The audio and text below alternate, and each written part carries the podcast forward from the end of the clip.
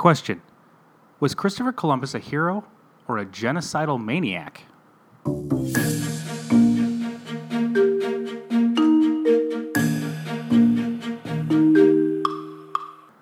When I was in kindergarten, like many boys at the time, I wanted to be part of the Boy Scouts, that honorable tradition dating back all the way to 1910.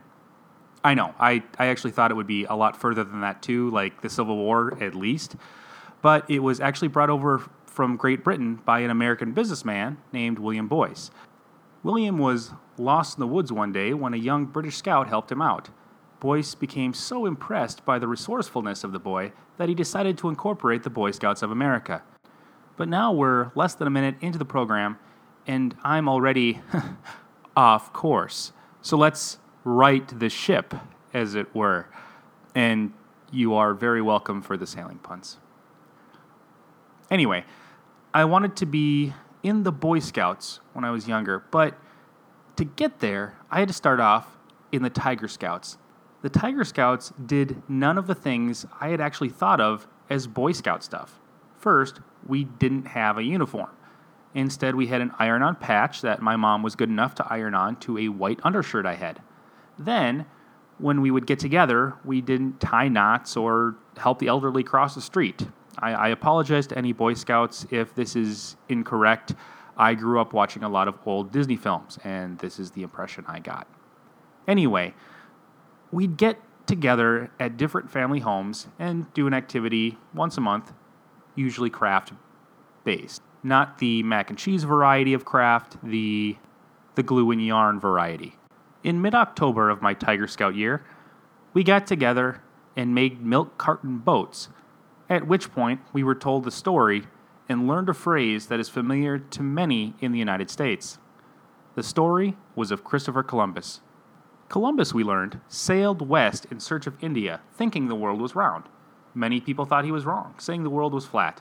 But Columbus proved them wrong because on October 12, 1492, Columbus and his three ships, the Nina, the Pinta, and the Santa Maria, saw land, proving that the world was in fact round.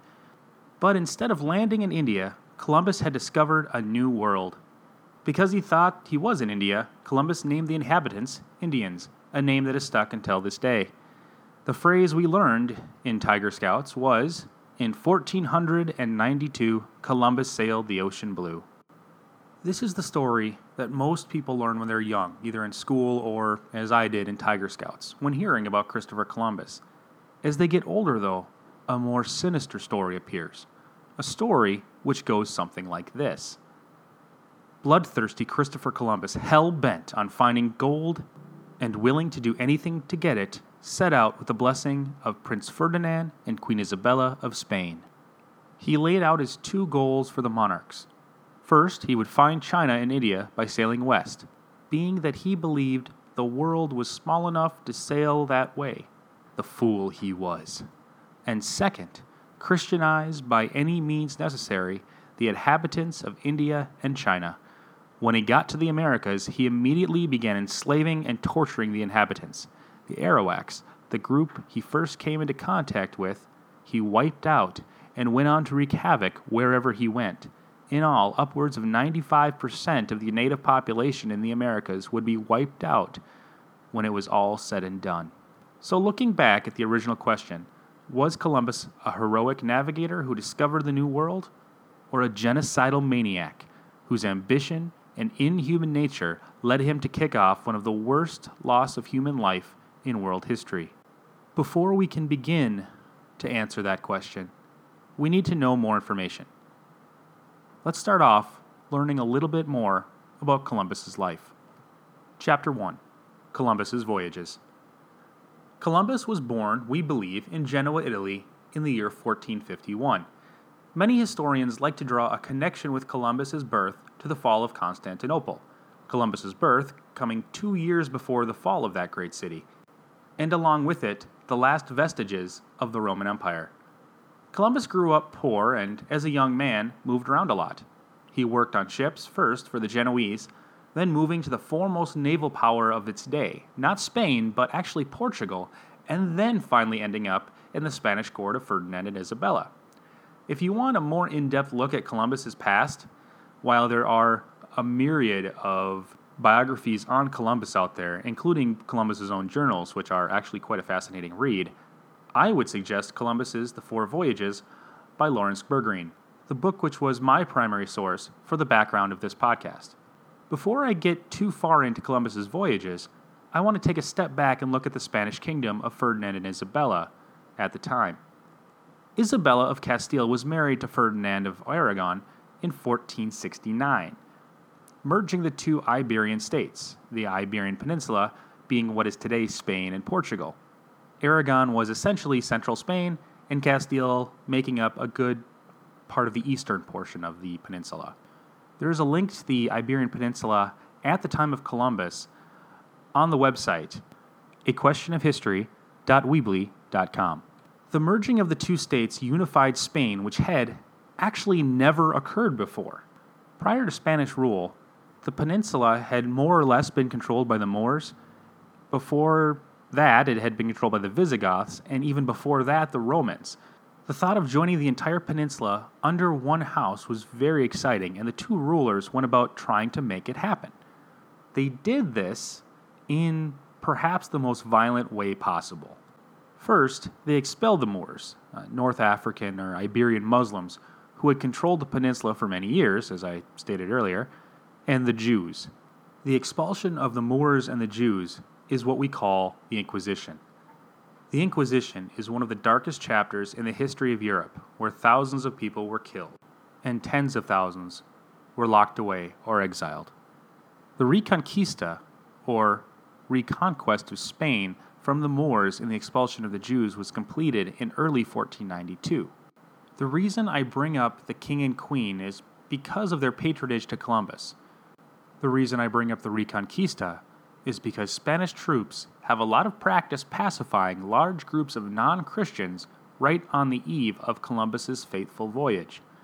You may be able to see where this is going. So let's get back to Columbus. After bouncing back and forth between Spain and Genoa and Portugal, Columbus was again seen in Spain in 1492. There he presented his idea to the king and queen. He told them he would sail west across the Atlantic, and by doing so, he would reach Japan, China, and India. Everyone at the time understood the world was round. That was a given. You couldn't look at the sea and notice a ship slipping under the horizon and not understand what you were seeing. Either the ship was falling off the earth, which was really difficult to explain, especially when the ships would eventually come back, or, the more obvious explanation, the world was round. No, whether the earth was round was not a question. How big the earth was, that was the question. The debate basically broke down into two camps. One that thought the earth was the size it actually is, minus, of course, the large landmass we call the Americas in the middle. This group figured out the curvature of the earth and extrapolated from there. The other group was led by a man named Martin Behaim. Behaim had produced a globe that showed Europe, Africa, and Asia, the Atlantic Ocean, and back to Europe. With this thought, the riches of the East were actually very close and could produce quite a bit of wealth for the young sovereigns in Spain. The idea of a transoceanic empire excited the king and queen, who had heard of its great riches. The information about the East came 200 years prior from a man named Marco Polo, who had traveled by land to the empires of China and India, and came back with talk of the great and powerful empires he found there. Ferdinand and Isabella were very excited by this possibility. They gave Columbus three ships, and he was off. After three months at sea, Columbus's men were getting angry and mutinous. Finally, land was seen, and on October 12th, Columbus made landfall he and his crew did indeed meet the Arawaks, or at least a group of people who spoke the language. These people were friendly to Columbus and his crew. Columbus immediately thought of how easy it would be to enslave the people. This often gives people reading Columbus's journals pause, as his first thought is of slavery. If we dig deeper, though, Columbus comes from a time where slavery is fairly common. and not the race based system we think of today. There was lots of money in the slave trade, and Columbus was, no matter how one views him, always worried about money. He didn't have much. The system of slavery also was more one of indentured servitude, not one for life. Columbus's views on slavery weren't necessarily right, but at least understandable. The Arawaks were eager to help and befriend Columbus and his crew. This is not because they were a docile people either, as Columbus thought in his journals, but rather their confrontations with a neighboring group. The Caribs, a very aggressive tribe for whom the Caribbean gets its name, were nearby, and Columbus and his ships could possibly give the local peoples a sort of protection. As an aside, it is often said that the Caribs were cannibals. The basis for this is sketchy at best. Also, Columbus talks of the Caribs as the army of the Grand Khan. The Grand Khan supposedly are the descendants of Genghis Khan. Marco Polo had met Kublai Khan when he was there 200 years earlier. This assumption, however, is false on a number of levels. First and most obvious, Columbus was nowhere near China. Second, and this Columbus really couldn't have known at the time, the descendants of Genghis Khan were no longer in power in China, which was at this point in history ruled by the Ming Dynasty. Columbus sailed around the Caribbean for a few months and eventually made it back with the slaves he mentioned, along with other plants and trinkets from the area. He did not find the massive amount of gold he had promised the king and queen.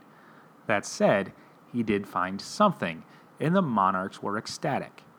They immediately granted Columbus a request for a second expedition, naming him the viceroy, or viceroyal, ruler of the territory for the king and queen. Columbus would sail in total three more times to the Caribbean, getting as far as the coast of Mexico, each voyage with its own trials. I don't want to spend too much time on Columbus's second through fourth voyages, mainly because we are already 12 minutes into this podcast, and if I went through all of them in detail, it would take quite a bit of time. We're looking at an hour or two. But I do want to say a few things. First, Columbus enslaved whole populations and brutalized them. Second, Columbus was made governor of the Indies by the king and queen, and because of his gross mismanagement, he was eventually jailed by the people he was governing. So, great sailor, not a very good administrator. And third, on Columbus's fourth and final voyage, he made it to the mainland, even though he didn't realize it, and discovered there was another ocean across what we call today the Isthmus of Panama. Columbus never actually saw the ocean, though, he just heard about it, and still assuming he was in Asia, figured it must be the Indian Ocean. Columbus would eventually die in 1506. Columbus's voyages have been considered not only a great story that has been told and retold countless times, but one of the most pivotal points in human history, finally linking East with West. But as many of you already know, it wasn't the first time those two had met. There have been many different connections between East and West. Chapter 2 Other Groups to Sail to the Americas. While I was in school learning the poem In 1492 Columbus Sailed the Ocean Blue, at home I was hearing something different. This poem went In 1492, Christopher Columbus was number two. Leif sailed first. Uh, this is because of my proud Scandinavian heritage. As many people know, Columbus was not the first European to set foot on land in the Americas. That distinction, as far as we know, goes to Leif Erikson. Erikson was the Icelandic Viking son of Eric the Red, a man of such great renown that he was kicked out of not just one, but two places uh, first Norway and then Iceland, and finally headed west, settling in what is today Greenland. And if you know anything about geography, you know Greenland is essentially a large glacier, which makes naming it Greenland one of the best marketing ploys in history, or really calls into question whether or not Eric was colorblind. The story goes that Leif visited Norway around 1000 AD and was converted to Christianity, which is why my Norwegian forefathers like to take credit for him. The fact that he was also a Viking, one of the most feared barbarian tribes in history, not the least bit, for feeling no qualms at all about murdering unarmed people and stealing from priests in their monasteries, seems to be something we, with Norwegian ancestry, like to conveniently forget. Where was I? Oh, yeah, uh, Leif. He's back in Norway. After being converted to Christianity, which I guess makes it all all good that he's still a Viking. Uh, Leif sailed west, and depending on the account you read, veered off course heading for Greenland, and ended up in a place he called Vinland. Today, sources say that Vinland was most probably modern day Newfoundland in eastern Canada. While the Vikings are the first that we know of, they're not the only group to make it to the New World prior to Columbus. One of the things I hated growing up and now tolerate because it's considered a tradition is the food I eat at Christmas time. As I mentioned before, I am of Norwegian descent. Prior to the invention of refrigeration, the Norwegians needed a way to preserve their food.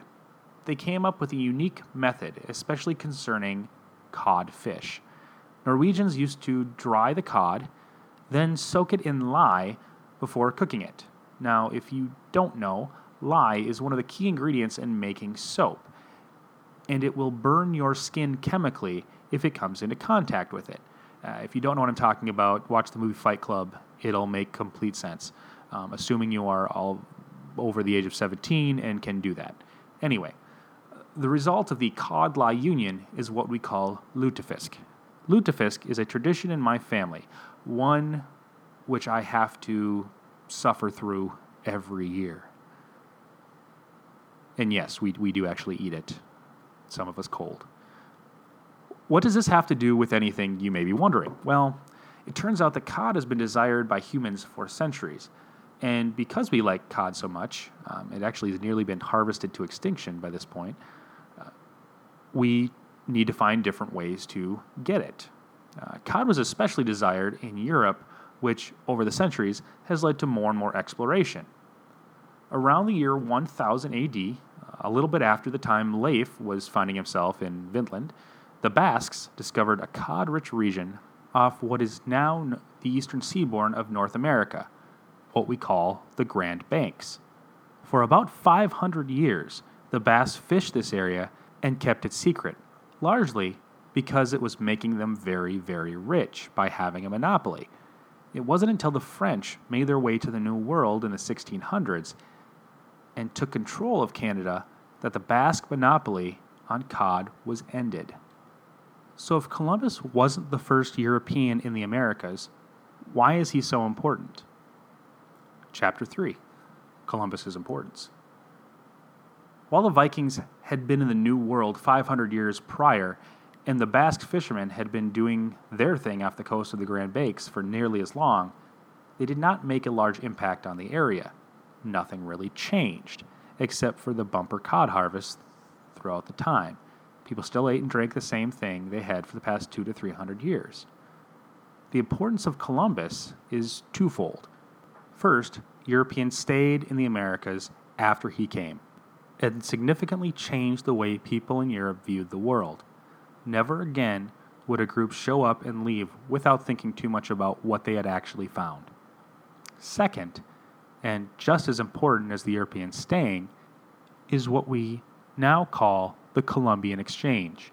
The Columbian Exchange is the exchange of multiple things, both cultural and biological, from east to west and west to east. Starting in the west and moving east is, for the most part, food chilies, or what we call peppers. The name was given because chilies made things flavorful and had a bit of spiciness to them.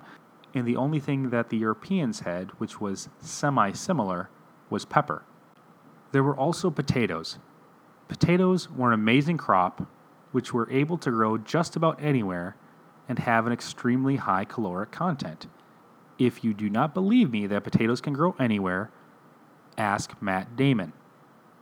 The Irish found this out and converted a large part of their diet to potatoes, which was one of the causes which led to the Great Famine that drove the Irish out of Ireland in the mid 19th century. Even with these crops, there was one above all that dominated the east to west trade maize. Prior to Columbus, the term corn in Europe had been a catch all for various crops. Wheat, barley, oats, all of these fell under the term corn. That changed when maize was brought back from the New World, co opting the catch all term corn. In his book 1491, Charles Mann discusses the importance of maize. Maize, it turns out, is a true marvel of the world.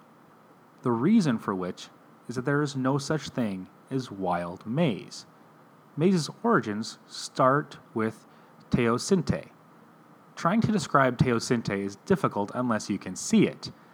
I'll put a picture up on the website, but I'll also try to do my best to describe it. A cob of teosinte, if it can be called that, is a skinny stalk structure with seeds, or kernels on the outside. The cob is much smaller, about an inch long, with far fewer seeds, around 12, than modern maize or corn. The plant's structure is very different as well, looking closer to a weed. Sorry, teosinte, but that's the best way I can describe you, uh, than a stalk of maize, with thinner leaves along with smaller ears. The change from teosinte to maize is important because it did not happen naturally. Genetic manipulation, uh, in this case selective breeding, was used to create a better version of grain in order to produce something that had high caloric value and would be sustainable in fields year in and year out.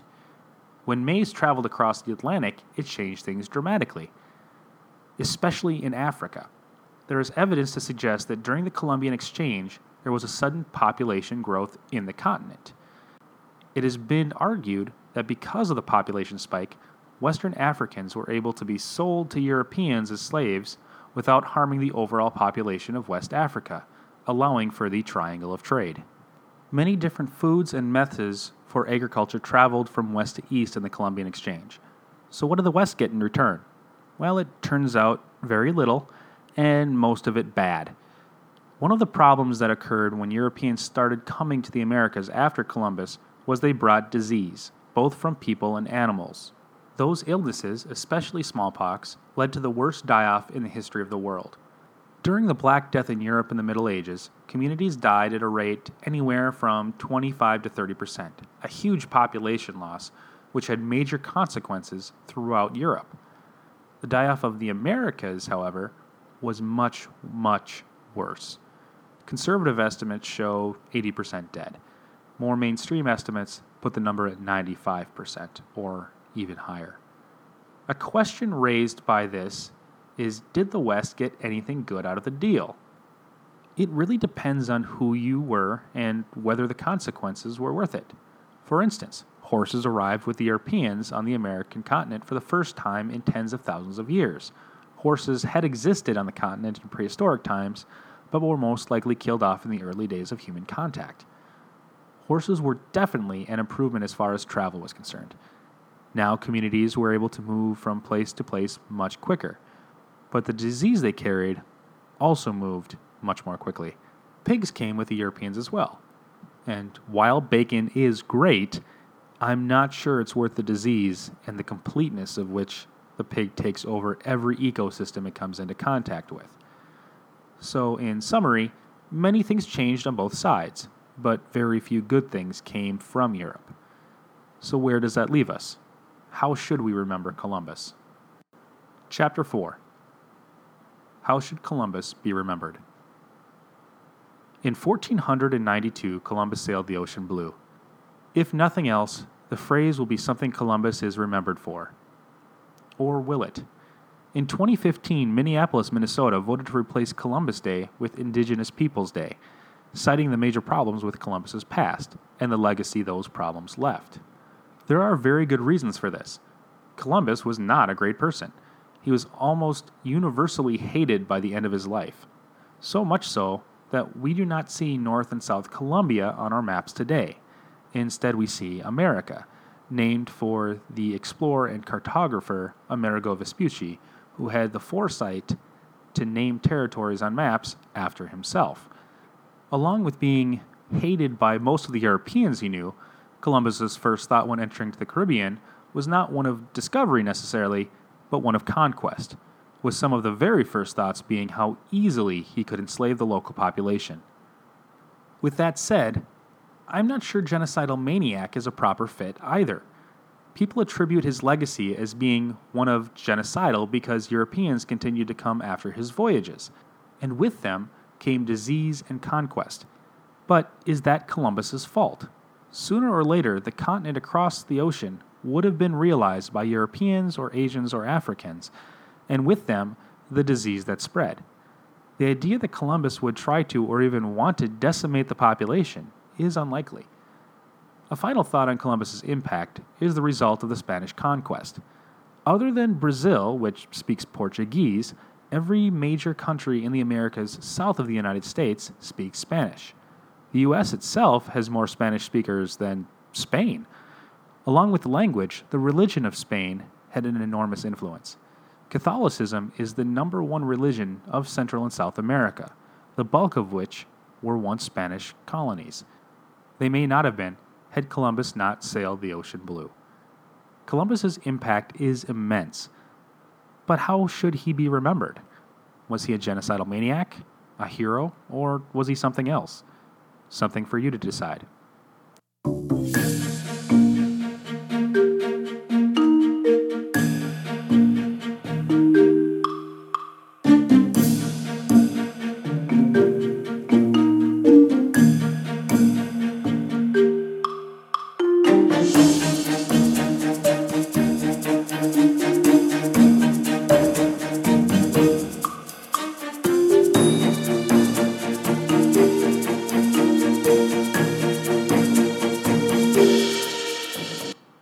For listening to today's episode.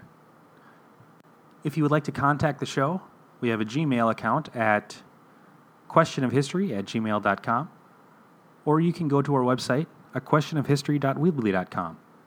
We also have a Twitter account. We are at Q of Hist. Thanks for listening.